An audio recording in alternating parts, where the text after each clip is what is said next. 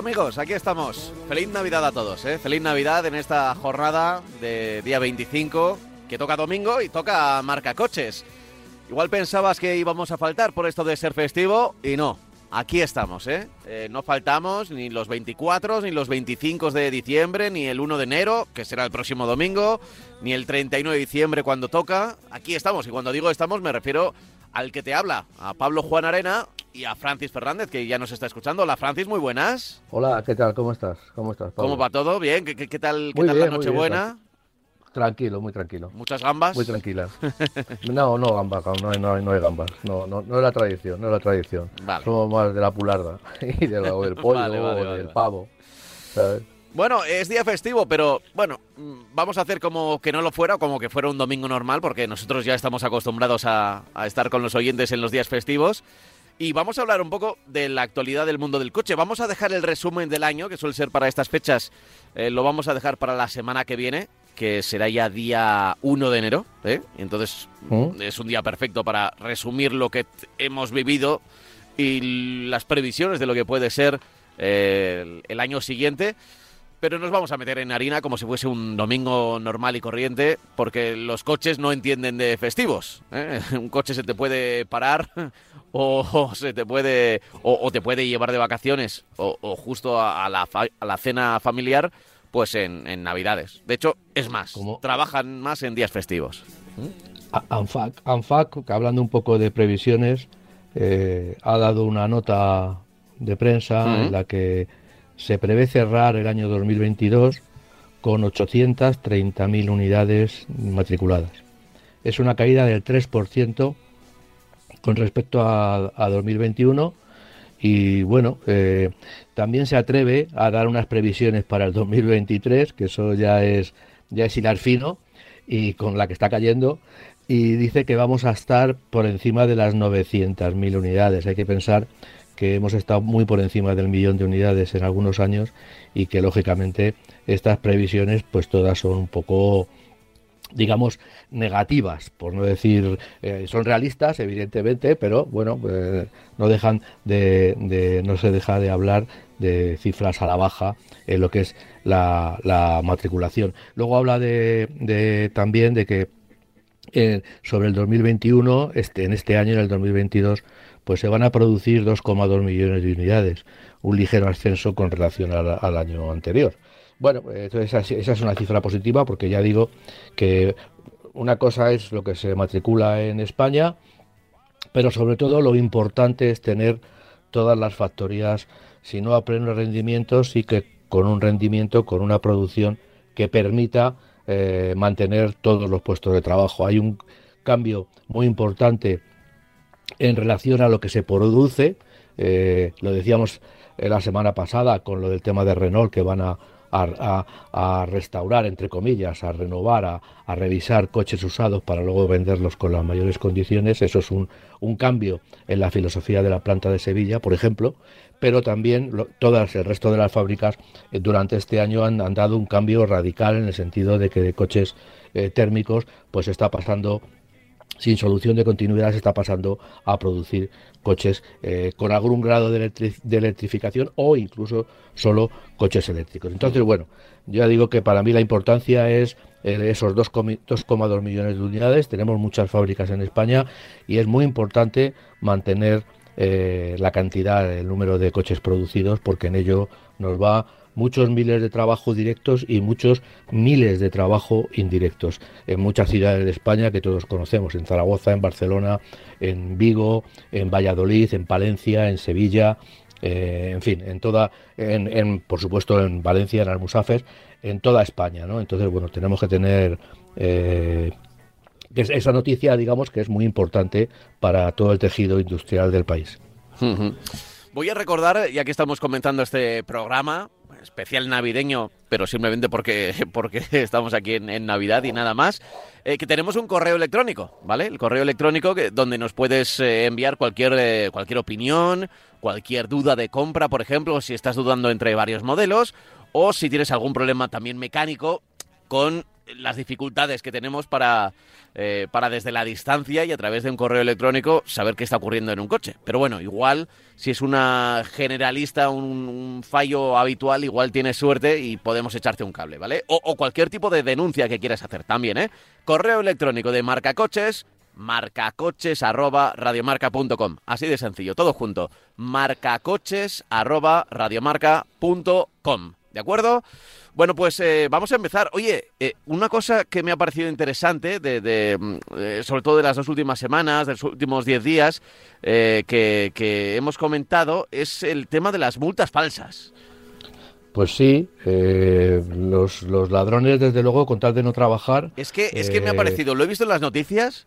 sí, sí, sí, y, encima se, se han reproducido, porque claro, en cuanto salió una, eh, hubo más gente que dijo, oye, que yo también, que yo también, que yo también. y eran multas que eh, parecían reales y que tenían un, un, código Q, un QR de estos.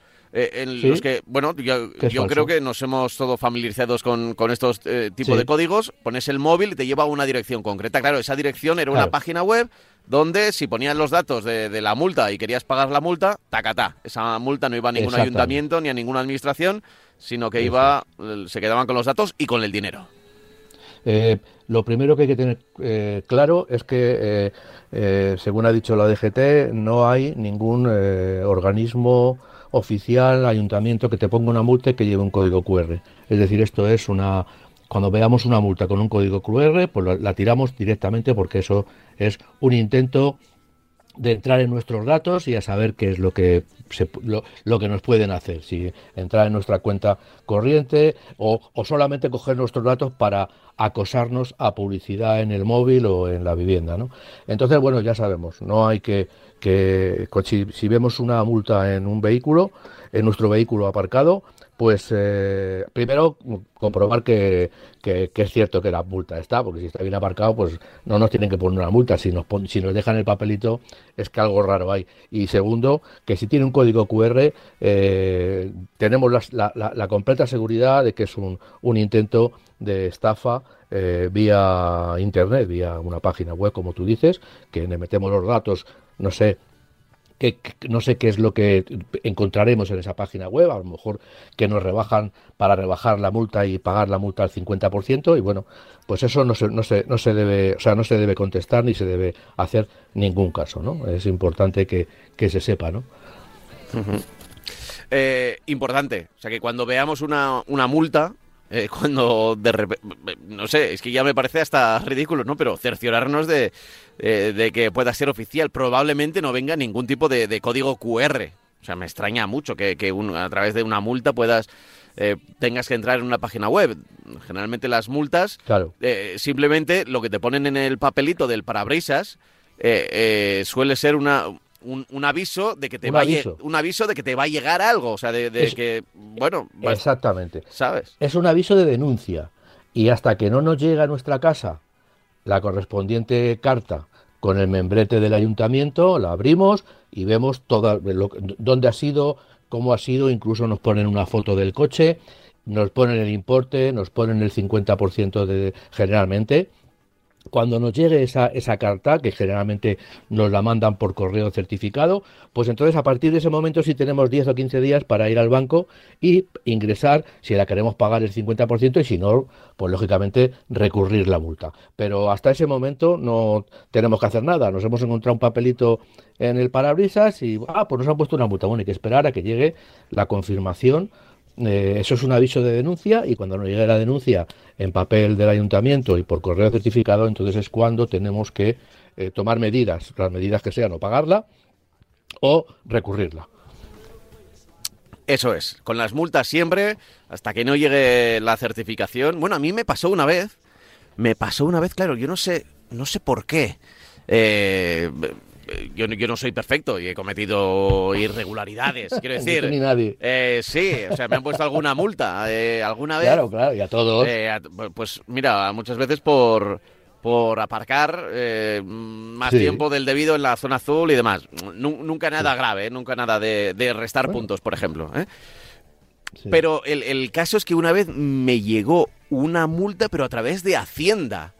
Y es que, claro, al, por, por- al parecer Claro, me habrían llegado. mandado una... Pero Eso es. Era de, de cuando yo vivía en, en pisos eh, alquilados, pues me habrían mandado un, un aviso, no me llegó al buzón. Es como para, para la administración, es como si hubiera hecho yo caso omiso de, de la multa. Y, y- pero no sé si era por esto o porque igual era a través de... no, no. Claro, estoy ¿No te pensando que, no, pero, pero que igual era a través de. No era mm, una multa. Ya sabemos que hay radares que son de la DGT, pero hay radares que son municipales.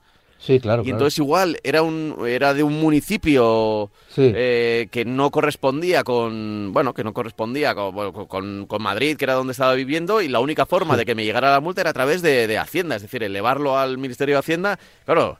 Que te llamen de Hacienda para. Pues allí fui a pagarla a Guzmán el Bueno. eh, sin ningún, vamos, perdí una mañana entera Sí, pues no- sí, porque sí, no se podía hacer ni por internet ni nada, o sea, al menos. En, en, en aquella época, ¿eh? Y ya te digo, no recuerdo, yo creo, yo creo que era, pues no sé si podía ser un radar de estos de que, que te ma- marcan 40 y vas a 45, vas a 50 y, y, y tacatá, ¿no? O, de Sí, sí, 50 sí. dentro de ciudad y vas a 55. Era muy poquito, pero es verdad que, que no me había llegado ningún tipo de, de reclamación y cuando me llegó lo de Hacienda, pues claro, me asusté porque además directamente te avisan que si no vas, te lo van a coger de la declaración del siguiente Ahora- año, ¿no? No hay, no hay más totía. Ahora con el tema de, Internet y de los correos electrónicos, pues ya, ya está pasando para las empresas que como tienen una notificación, pues las empresas tienen la obligación de, de- suministrar un correo electrónico donde le vengan todos los, los comunicados, buenos o malos, de, de la DGT. Eh, eh, y yo creo que al final, pues bueno, pues como es ley de vida, pues dentro de unos años, un tiempo, a lo mejor no, ni siquiera dentro de unos años, dentro de unos meses, pues nos dicen que, que tengamos que, que nos van a llegar las multas, nos van a llegar vía correo electrónico y, y bueno, y eso pues puede ser una ventaja también, aunque bueno, vía correo electrónico también los, los malos pues pueden también actuar como están actuando con estas multas falsas que nos dejan en el parabrisas. Bueno, eh, pues cuidado con las multas falsas. Cuidado con las multas falsas, eh, que, que es una... Bueno, eh, supongo que a- alguien... Alguien... Siempre son muy listos, ¿no? Sí, sí, sí, van por delante. Van por delante. Siempre, siempre van por delante. Es como lo que pasa en los cajeros, que vas al cajero tranquilamente a sacar dinero y resulta que hay una cámara que te está leyendo el código secreto. En fin, eh, eh, como tienen tanto tiempo los ladrones y obtienen tanto rendimiento por poco trabajo, pues, pues cada vez, eh, yo no diría que hay más, pero bueno, cada vez se, se están pasando a la electrónica también y a lo digital. Y la verdad es que es un rollo porque tenemos que tener 18.000 cuidados y nos avisan del banco, cuidado, haga, no haga esto, no haga lo otro. Bueno, antes era mucho más sencillo. Antes ibas al banco, pagabas en efectivo con, y, te, daban el ticket este y, y había menos posibilidades de que te engañaran. Ahora, si pagas vía internet o compras vía internet o tal, pues siempre hay alguna posibilidad de que te salga más caro el- la, la- la compra de lo que tú pensabas, ¿no? Hmm. Pues sí, pues sí, pues sí. En fin, eh, cuidado con, con lo que la gente pone en los parabrisas, no solo las multas, todo lo demás, que es nuestro coche, es nuestro espacio y no tiene por qué ser... eh, eh, yo recuerdo que había barrios antes en los que dejabas el coche una tarde y te dejaban publicidad del supermercado, de, de la tienda de electrodomésticos y, y luego tenías que volver y si encima llovía o lo que sea, se quedaban la- las hojitas, se deshacían y se quedaban ahí... pegadas. se, se quedaban ahí pegadas y bueno, Sí. eh, en fin. Coches que no podrán circular en 2023, Francis. Pues sí, ya estamos ahí, o sea, pues pensábamos que no iba a llegar y pues ha llegado, como pasa el, tiempo, ¿no? En unos días pues eh, vamos a tener un cambio radical eh, en el tema de, de- de- de dónde vamos a poder circular. Eh, hasta a partir de enero de 2023, todas las ciudades de más de 50.000 habitantes estarán obligadas por ley a tener una zona, una zona central de bajas emisiones. hay ciudades que tienen 20.000 habitantes nada más y que también por razones eh, especiales de contaminación, porque tengan mucha contaminación, tengan factorías, tengan lo que sea, pues también se verán eh, obligadas, están obligadas a crear una zona de bajas emisiones que lo que es en realidad es una zona de restricciones al tráfico. Eh, estamos hablando de restricciones a los que no tengan, a los coches que no tengan etiqueta. Estamos hablando de esa, eh, tenemos etiqueta B, etiqueta C, bueno, pues esa denominada etiqueta A que no existe, pero que eh, engloba a coches, por ejemplo, coches que fueron eh, matriculados antes del año 2000 si son de gasolina o antes del 2006 si son motores diésel. ¿no?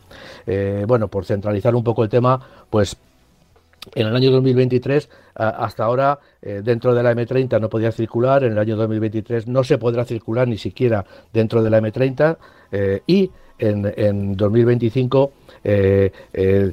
no podrán circular ni siquiera los vehículos que no tenga etiqueta en el resto de la ciudad, ni siquiera los coches empadronados. Es decir, yo vivo en, el, interior de Madrid o en el interior de la ciudad, esa ciudad, esa, esa zona restringida, y hasta ahora podía circular con mi coche eh, sin etiqueta. Eh, ahora, dentro de, en el año 2023, van a, van a dejarme circular, pero los coches que no tengan etiqueta van a estar fuera de la M30 si no, si no están empadronados. E incluso en el año 2025 los que estén empadronados no podrán circular en Madrid, con lo cual tendrán que aparcar fuera o cambiar de vehículo, ¿no?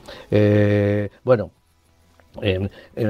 tienen eh, eh, las ciudades pueden digamos decidir se puede decidir si también afectan a las B a la, etiqueta B C o ECO o sea en mayor o menor medida tienen esa, esa posibilidad, pero siempre estamos hablando de restricciones, no estamos hablando de que, de que permitan, de que tengan un, amplio rasero. No, no. Si eh, las ciudades pueden ser restrictivas o muy restrictivas, pero no cambiar la normativa que hay eh, oficial.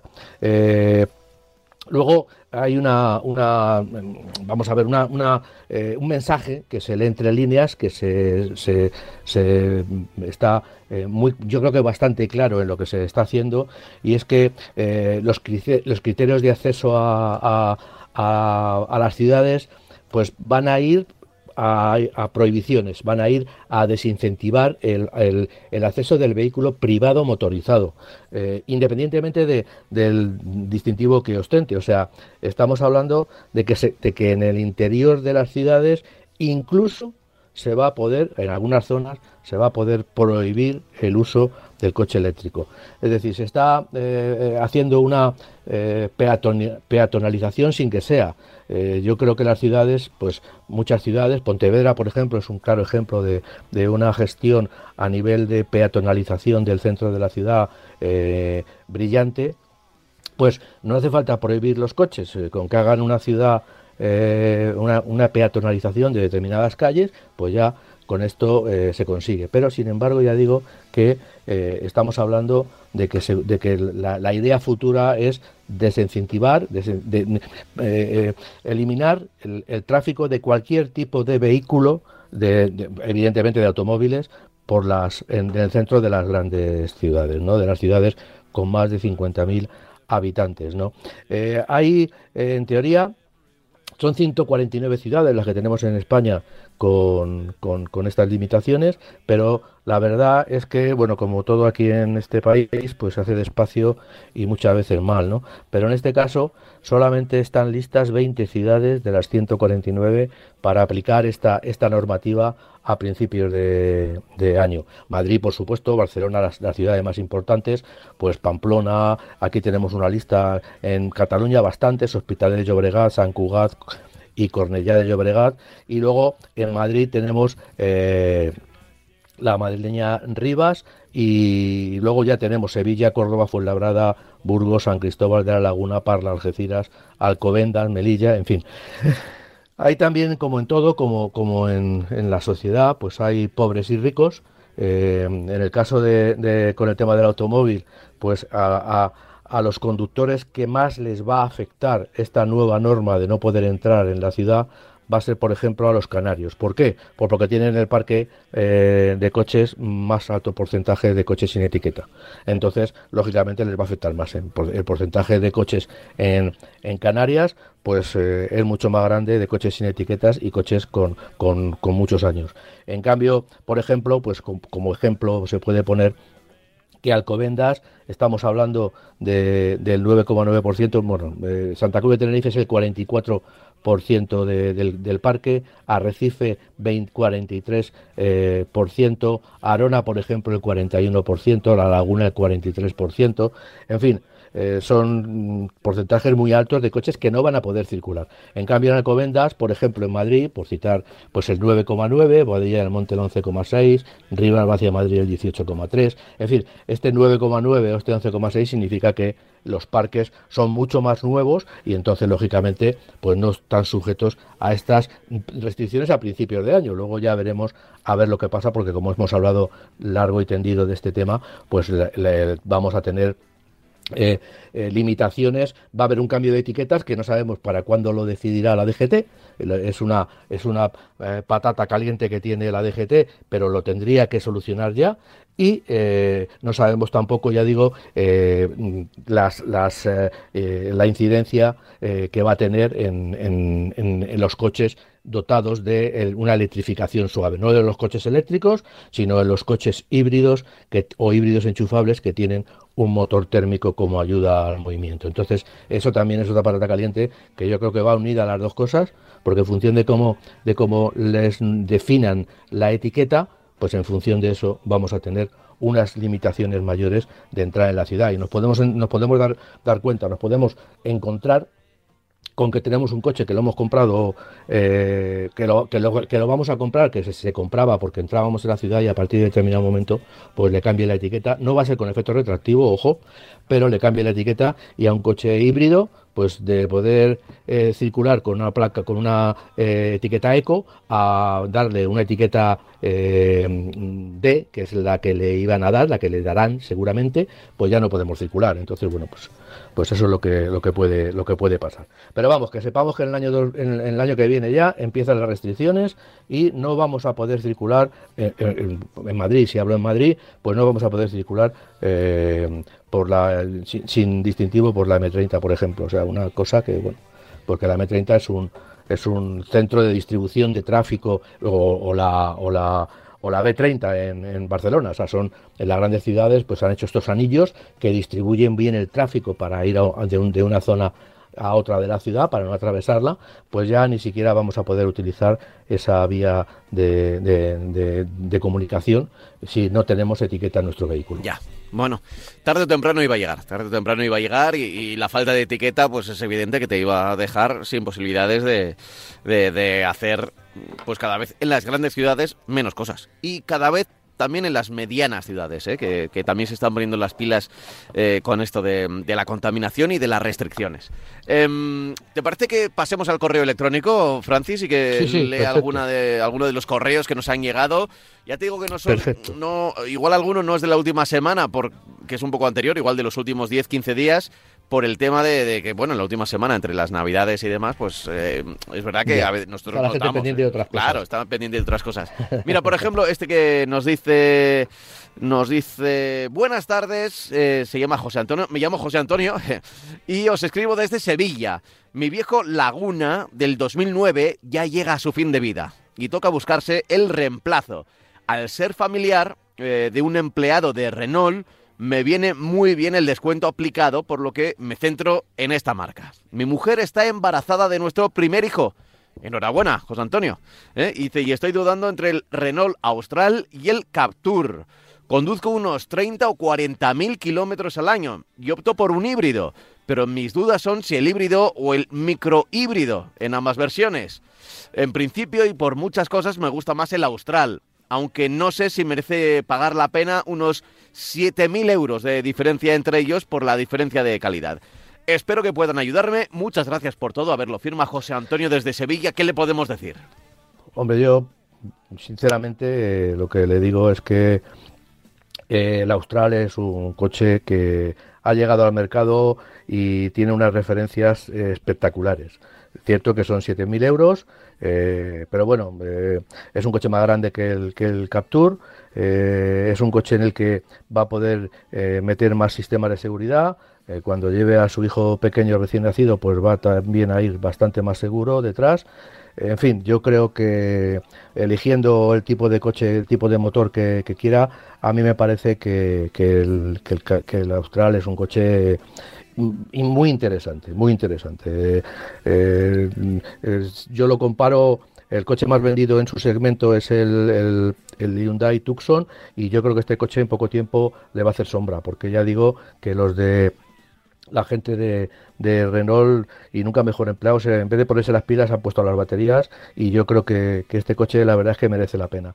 Luego la, la versión, pues bueno, la versión de, aquí, de, acabado, bueno, pues ya depende de, de, lo que quiera, pues tiene 140 caballos, que yo creo que 140 caballos le va muy bien a este coche, luego tiene 160 caballos, todos estos son eh, con hibridación suave, que bueno, a mí no me acaba de convencer porque no deja de ser un poquito así. Es lo que él llama a mí me interesa mucho más. microhíbrido, ¿no? Es lo que él llama en el electrónico el microhíbrido. sí, claro, es el son estos que llevan una batería y llevan nada, nada, no llevan prácticamente no son híbridos. Yo me metería ya por haciendo tantos kilómetros yo me metería en un híbrido porque yo creo que le va a sacar bastante más rendimiento y además la tecnología híbrida de Renault en todos los coches que la utiliza pues es bastante bastante avanzada ¿no? Eh, lo que pasa es que claro efectivamente estamos hablando de que el full hybrid de 200 caballos además pues sube tengo aquí los precios 39.600 euros es un precio con el descuento mientras que eh, con, la, con el My Hybrid tiene eh, alrededor de, desde 30.900 según el, acabado. Bueno, es eh, cuestión de que, de que decida él lo que, lo que mejor le va, pero yo desde luego el Capture es un coche interesante, efectivamente son tres de familia y tal, pero haciendo 40.000 kilómetros al año, que son muchos, 30 o 40 mil kilómetros al año, que son muchísimos, pues se va a pasar muchas horas, se pasa muchas horas en el coche y también va a tener eh, eh, familia ahora. Yo creo que el coche que más se indica, seguramente al principio, bueno, iba a decir seguramente, tampoco es cierto, porque con un crío pequeño hay que llevar un montón de cosas en el coche. Entonces, bueno, digo que a lo mejor les puede sobrar un poco el coche ahora al principio, pero enseguida lo va a, amortizar en ese sentido, porque los niños crecen y ya digo que hay que llevar muchas cosas y sobre todo que haciendo muchos kilómetros, pues yo creo que, a nivel de seguridad, a nivel de, de, confort, pues eh, yo creo que merece la pena. Es, es mi opinión. Eh, efectivamente, 7.000 euros son muchos euros para un vehículo, pero bueno, pero si está ¿Tú crees que merece la pena el salto del Capture al Austral, ¿no? De, del, sub mediano, no voy a llamarlo sub pequeño, pero el Capture, bueno, sí podría estar ahí casi, ¿no? es que Vamos a ver, es que estamos hablando, el, el, Austral mide 4,51 eh, metros, tampoco es que sea un coche excesivamente grande, pero además también lo que tenemos es que es una persona que hace 30 o 40 mil kilómetros. 30 o 40 mil kilómetros en un coche grande, pues se, sobrellevan, en un coche más grande se sobrellevan mejor que en un coche más pequeño. Te voy a decir ahora mismo, este son 451 y el, y el Captur son exactamente, a ver, a ver, a ver Vamos a ver dónde lo tengo. Aquí el Capture. El Capture son, a ver si lo veo. Eh, eh Capture son 4,23, o sea, 20, eh, y tantos centímetros eh, se notan, 22 centímetros se nota bastante, sobre todo en amplitud en las plazas delanteras, en la anchura, las plazas traseras y también en el maletero. Bueno, yo le digo, yo le doy mi, mi, mi, opinión. no quiero decir que lo pueda que lo financie, porque al final cuanto más financien, más te engañan, porque te están cobrando unos, unos intereses que yo creo que son ya abusivos para en el tema de, del rent, no del renting, sino de financiar el coche. Mm, pero, pero no le voy a decir que lo financie, porque ya digo que va a pagar bastante más, pero, lo, pero sí lo que le digo es que en proporción y a igualdad de coche, pues yo, a igualdad de coche, a igualdad de todo, yo me quedaría con el Captur, porque yo creo que va a estar muy contento del coche y sobre todo que lo va a notar en carretera. Pues sí, pues eh, lo, apuntamos. Además, eh, no sé, el, el, Capture, ¿cuántos años ya lleva con nosotros? ¿Y cuántos lleva el Austral? Ya, eso también... No, eh, claro. no el, Austral es un coche completamente nuevo. Sustituye al Kadjar, es el mismo segmento que el Kadjar. Mm. Entonces, eh, es, es un coche completamente nuevo. Pero es que el Captur también lo han cambiado estéticamente Ah, y, vale, vale, y vale, le han sí. remodelado hace, a- hace muy poquito tiempo. O sea que, que- que cualquier cosa de estas, le- le- cual- eh, en ese sentido tampoco es. El, el Captur es, es de 2000, 2020 y el, el E-Tech híbrido de 2021. O sea que son- es un coche también muy reciente, muy reciente. Mm. Y el híbrido enchufable de 2020 también, un híbrido enchufable. Entonces, eh, ya digo que no es un problema tampoco de, de que el Captur lleve muchísimo tiempo y que el Austral sea un coche completamente nuevo, sino un poco de funcionalidad eh, y de practicidad a, a, ya digo, sobre todo a una persona que hace 40.000 kilómetros. Es que, es que son muchos eh, al año.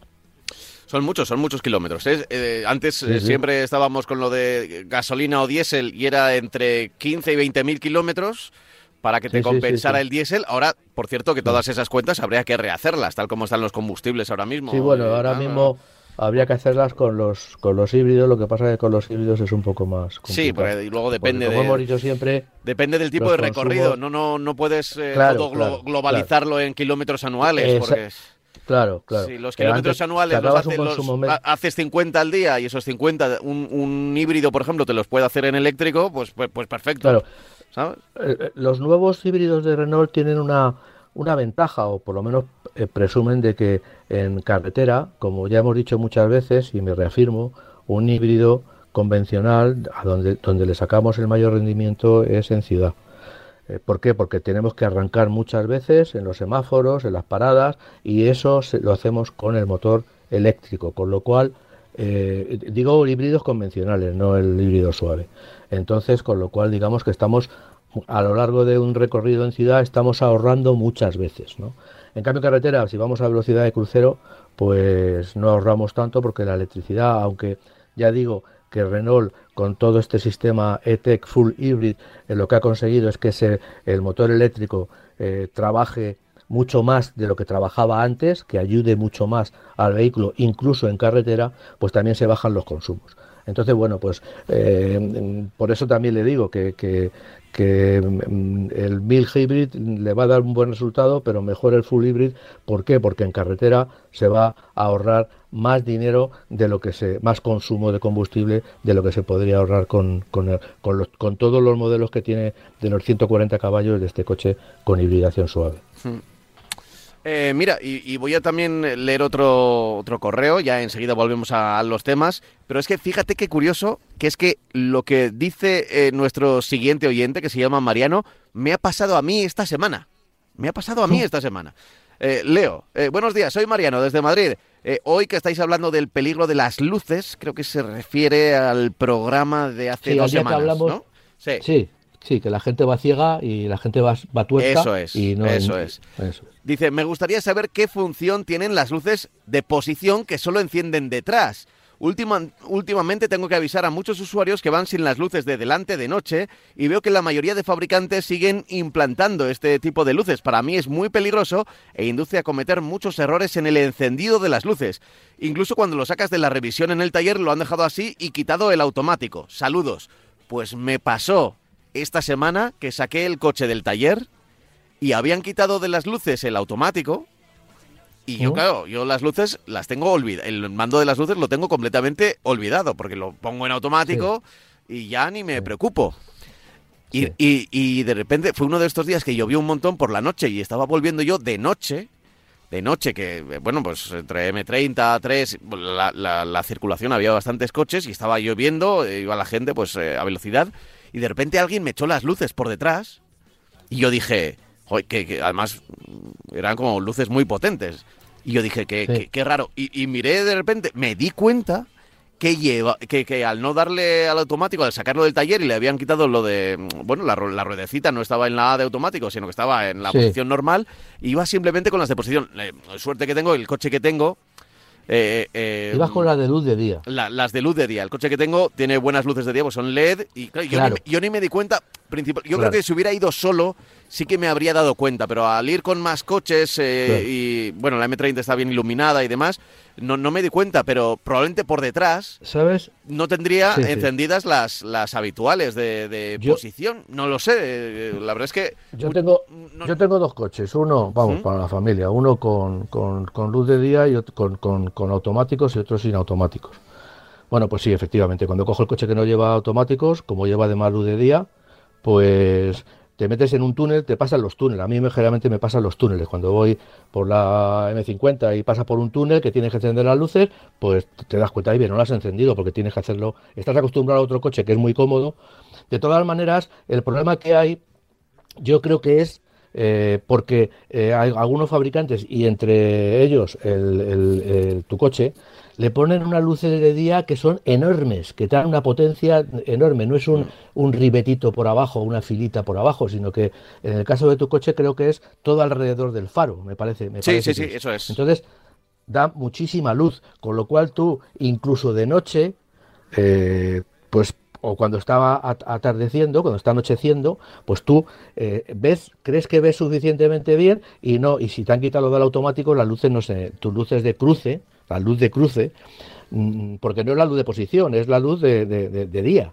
Entonces, eh, con, luz de posición eso no pasaría porque te darías cuenta de que no veías nada.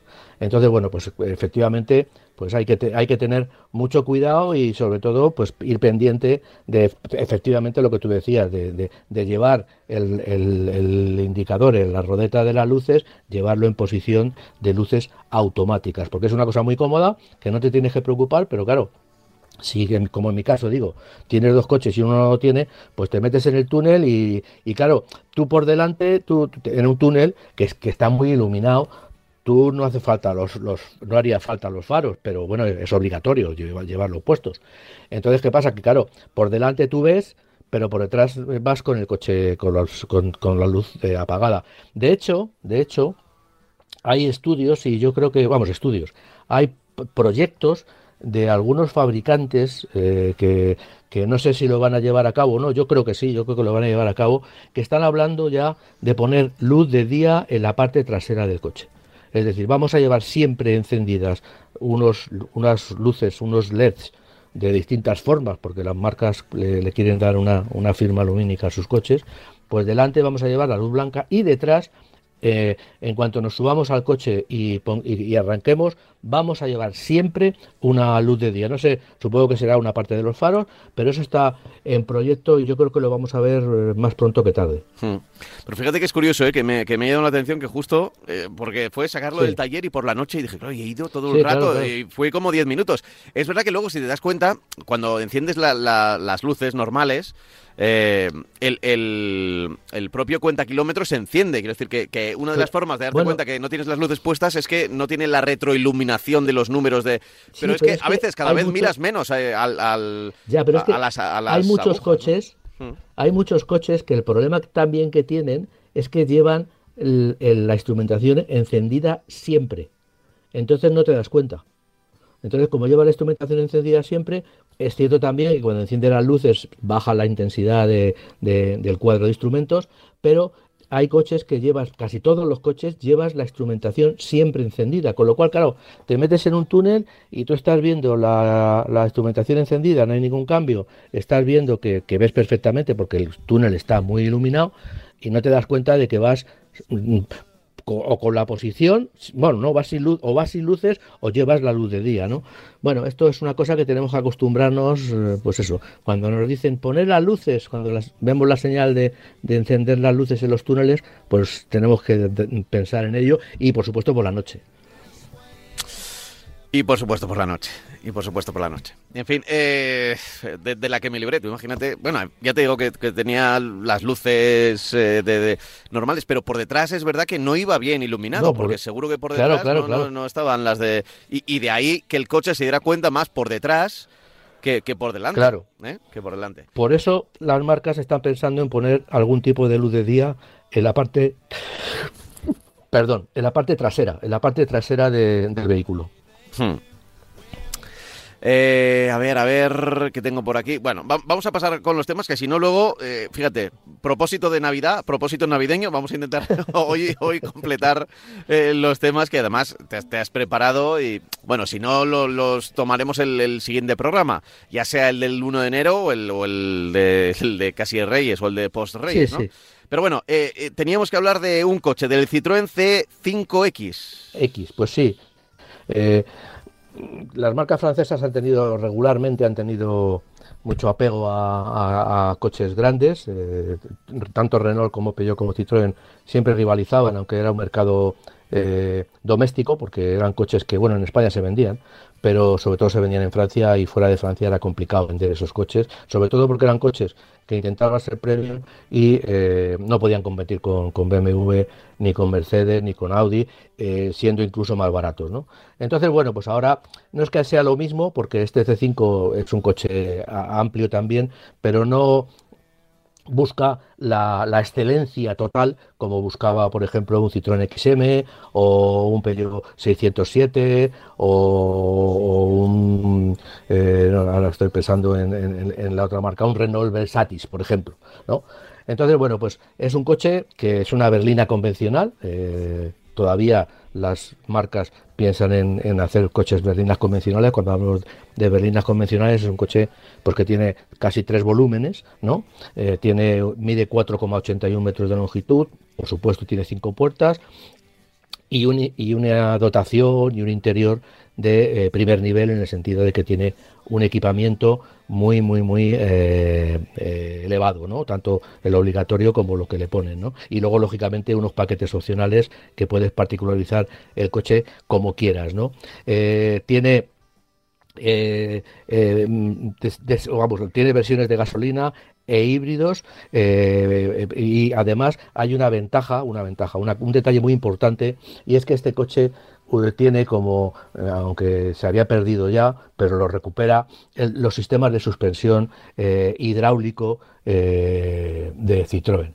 la marca se caracterizaba por, los sistemas de suspensión que tenía, por, por el buen comportamiento que, que, le proporcionaban, por la comodidad del confort de marcha y lo eliminó porque evidentemente eran caros, era mucho más caro que, que, un sistema convencional, pero en este caso, pues en este coche lo recupera.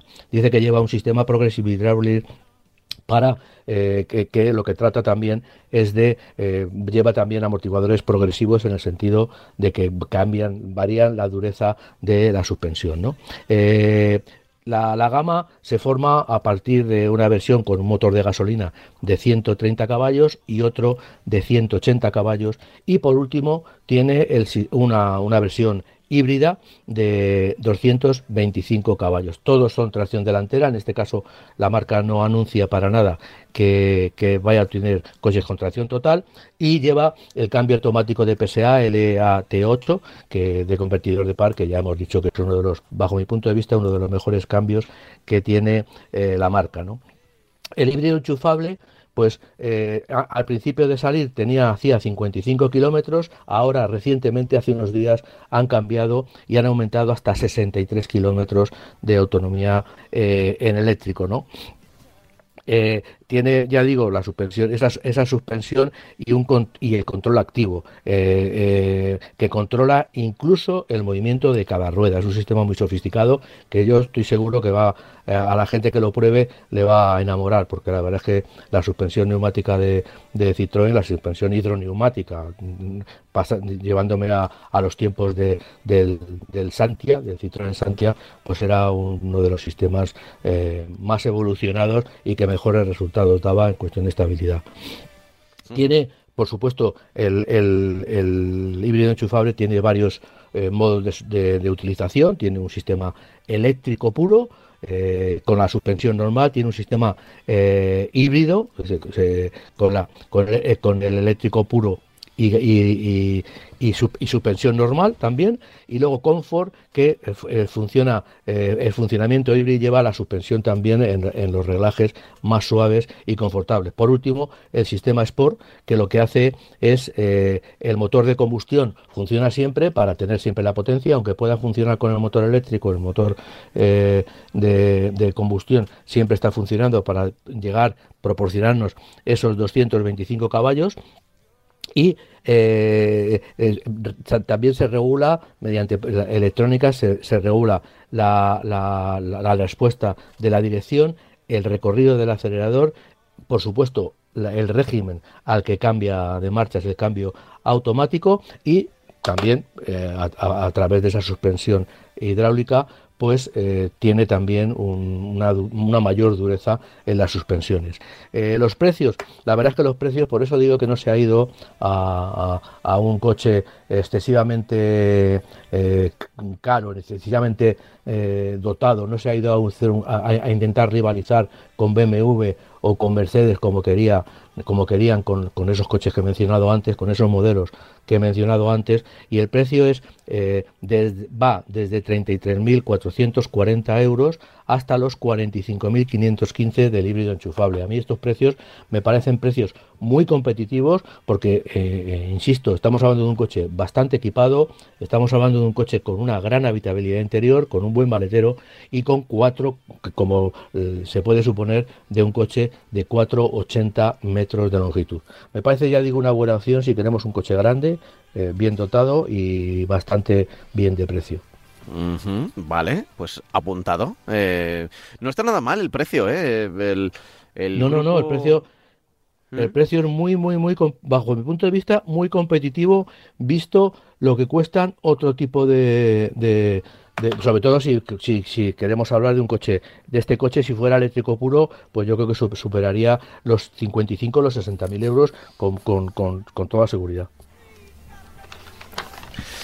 Vale, Vale, apuntado por aquí, lo tengo por aquí y además ya lo hemos tratado y el grupo Estelantis está, después de, como era previsible, toda la reestructuración de, eh, una cosa así, o sea, lo, llamo cosa porque no sé muy bien cómo llamarlo, pero tantas marcas, que esto lo piensas en los 80 y sería una auténtica locura, ¿eh? que eh, pensar, oye, que en 20 años eh, va a haber el, grupo, o sea, Citroën, o sea, ya no, existía igual ni, ni PSA, entonces, pero, oye, que Opel va a estar dentro de Peugeot, de Citroën, de Fiat, de Abarth, de, de bueno, bueno, una auténtica locura. Y eso si hablamos, eso si hablamos de marcas europeas, porque el otro día Stellantis nos mandó una, un correo electrónico en una nota de prensa en la que anunciaba la presencia en la gama de un nuevo Dodge Ram eh, bueno, eh, RAM Dodge es una marca americana que, ha estado vendiéndose en España y eh, con el Nitro y otra serie de vehículos. Y RAM es una marca también, también de, la misma que lo que hace del grupo Chrysler, que lo que, lo que hace es fabricar pickup. Pero fabricar pick-up, no pick-up como los que tenemos aquí entendidos, los que circulan por estas carreteras, por nuestras carreteras y se venden en nuestro país, sino pick-up de 6 metros de longitud con con dobles eh, ruedas gemelas detrás, con una capacidad de carga enorme, con una capacidad de remolque también impresionante y anunciaban un poco con motores V8 de gasolina de, de, cientos de caballos y que eh, anunciaban el grupo Estelantis que, iba, que habían renovado uno de sus modelos, uno de sus modelos que ya digo que es eh, en, Estados Unidos les llaman tracks a estos a este tipo de, vehículos porque la verdad es que están más cerca de una camioneta de un camión que de un turismo convencional incluso de un pickup. Eh, a ver qué tengo qué tenemos más por aquí en, este en este guion que mira hoy nos hemos propuesto y me da mí. Nos quedan unos siete minutos más o menos y nos queda el Volkswagen ID3 y el Opel Astra eléctrico. Bueno vamos rápidamente con el Volkswagen ID3 mira el el ID3 es muy rápido porque lo, único que voy a resaltar es que ya están hablando, ya están haciendo modificaciones en coches eléctricos. Sabemos que ID, todo lo que sea ID en Volkswagen son coches eléctricos puros, con unas distintas plataformas y con, una personalidad eh, determinada. El ID3 de momento es el eléctrico puro más pequeño de Volkswagen. Mide 426, que puede ser un compacto, puede ser un, como si fuera un, Golf, un Megane eh, de, esa categoría, tiene eh, ofrecerá ligeros, va, a ofrecer, le han cambiado ligeramente eh, el estilo, le meten una pantalla interior de nada menos que, que 12 eh, pulgadas, mejores calidades, como siempre que hay, y no hay muchos detalles técnicos, el actual, porque todavía digamos que es un anuncio de que, de que se va a empezar a, a vender en el sentido de que vamos a poder reservarlo. El actual eh, solo se vende con el motor de 204 caballos y dos autonomías en función de la batería que lleve, 424 y 556. Lo que pasa que sí se habla del, precio de partida que van a ser nada más y nada menos que 45.020 euros lo que va a tener el nuevo i3. No se conoce la mecánica ni la potencia, pero más o menos podemos hablar que son detalles estéticos, detalles eh, cosméticos y que va a seguir prácticamente con la, con la base técnica del anterior. Y luego el Opel Astra eléctrico va a llegar en primavera eh, con dos carrocerías, la, la, de cinco puertas y el Sport Tourer, que es un familiar que, por cierto, tanto el cinco puertas como el Sport Tourer, la verdad es que después de los últimos Opel Astra que hemos visto en el mercado, pues a mí me parece que son, coches que le ha venido muy bien. No sé si será así o no, me equivoco, y lo han hecho los agentes de Opel o, han estado apoyados por, por gente de PSA, pero a mí me parece que el estilo de los coches ha cambiado para bien. El estilo del Opel Astra ha cambiado para mm. bien. Eh, dispone de un motor de 156 caballos con una autonomía homologada en el ciclo de 416 kilómetros y una velocidad limitada a 170 kilómetros por hora. Es una norma ya eh, que, va a seguir eh, con todos los coches eléctricos. Los coches eléctricos cada vez van a tener menos velocidad punta y mucho no me sorprendería nada que empezáramos a hablar de 150 kilómetros por hora o incluso menos. Tiene un maletero de 352 litros de 5 puertas y 516 el familiar. Eh, lógicamente pierde capacidad eh, como este coche también lo hay con motores térmicos, pierde capacidad con relación a los, coches convencionales con motor térmico. 70 litros pierde en el 5 puertas y 81, y 81 en el Sport Tourer. Eh, bueno, la medida es uno, el 5 puertas mide 4,37, que ya es una medida grande para ser, un, en teoría, lo que era antes un coche compacto, y o 4,64 con el, familiar. Eh, también eh, dispone de tres modos de conducción, el eco para conseguir primar el consumo frente a cualquier otra cosa, el normal, que será un, mix de, eco y de, normal, o sea, estará más bien eh, cercano al eco, pero nos permitirá algunas, algunas libertades, y el Sport en el sentido de que nos va a entregar la máxima potencia que pueda en cualquier momento, sin importar el consumo eléctrico del motor. Eh, muchas de las características técnicas de este coche, eh, casi todas, son mm, las mismas que el Peugeot E308, e que es la versión eléctrica del 308 que, que recientemente se ha presentado. Pues está sonando ya Glenn Campbell, así que te voy a desear que tengas unos felices días. Eh, a ver, ya, ha pasado Nochebuena, pero bueno, lo que queda del día de Navidad y seguro que estos días que todavía da para disfrutar en familia y con los nuestros. Y que, y... que nada, a la vuelta de la esquina tenemos ya el 2023, nos está esperando. De hecho, el pues próximo programa, este es el último programa y por tanto, final de la segunda temporada, si nos escuchas en cualquier plataforma de podcast. Y ya el próximo programa será el primero de la tercera temporada con esta denominación, este programa de motor que nos acompaña siempre los domingos por la mañana, antes conocido como Marca Motor.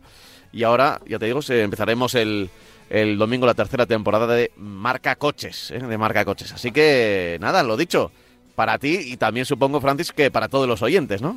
¿Mm? Sí, sí. son fechas, ya digo, para estar en casa y bueno, y tranquilo y, ya está, y esperar que el año que viene, para sobre todo para la industria del motor, se disipen muchas dudas, que yo no lo creo, pero bueno, pero que mejore las condiciones las condiciones y que esa ilusión que tenemos todos de a la hora de cambiar de coche pues que se vea se vea eh, la podamos realizar. O sea no, no, tengamos demasiados problemas en cambiar de vehículo el año que viene. Ya pues ojalá que sea así, ojalá que sea así, que todos los desplazamientos que tengamos que hacer en estos días, ya sea para, bueno, los de Navidad, los de regreso de Navidad o, o los de Nochevieja, y regreso de Nochevieja, o Reyes, o las vacaciones, o todos los desplazamientos, siempre acompañados por la precaución, que es el mejor seguro del automóvil, siempre la precaución. ¿eh? Y cero alcohol. Y, cero, alcohol, o sea, siempre, siempre. El, o sea, el alcohol sobra, las drogas evidentemente sobran también. El, que el coche esté a tope, los neumáticos, la velocidad, siempre, siempre pensando en, en cómo está la vía y cómo están las condiciones para circular. Y yo creo que con eso nos volveremos a encontrar aquí en 2023. Pero será ya en 2023. Eso sí, siempre en Radio Marca y siempre en este Marca Coches. Francis, un año más, ha sido, ha sido un placer. Igualmente, igualmente, un placer completo. Hasta el año que viene. Hasta luego, hasta el año que viene. Chao.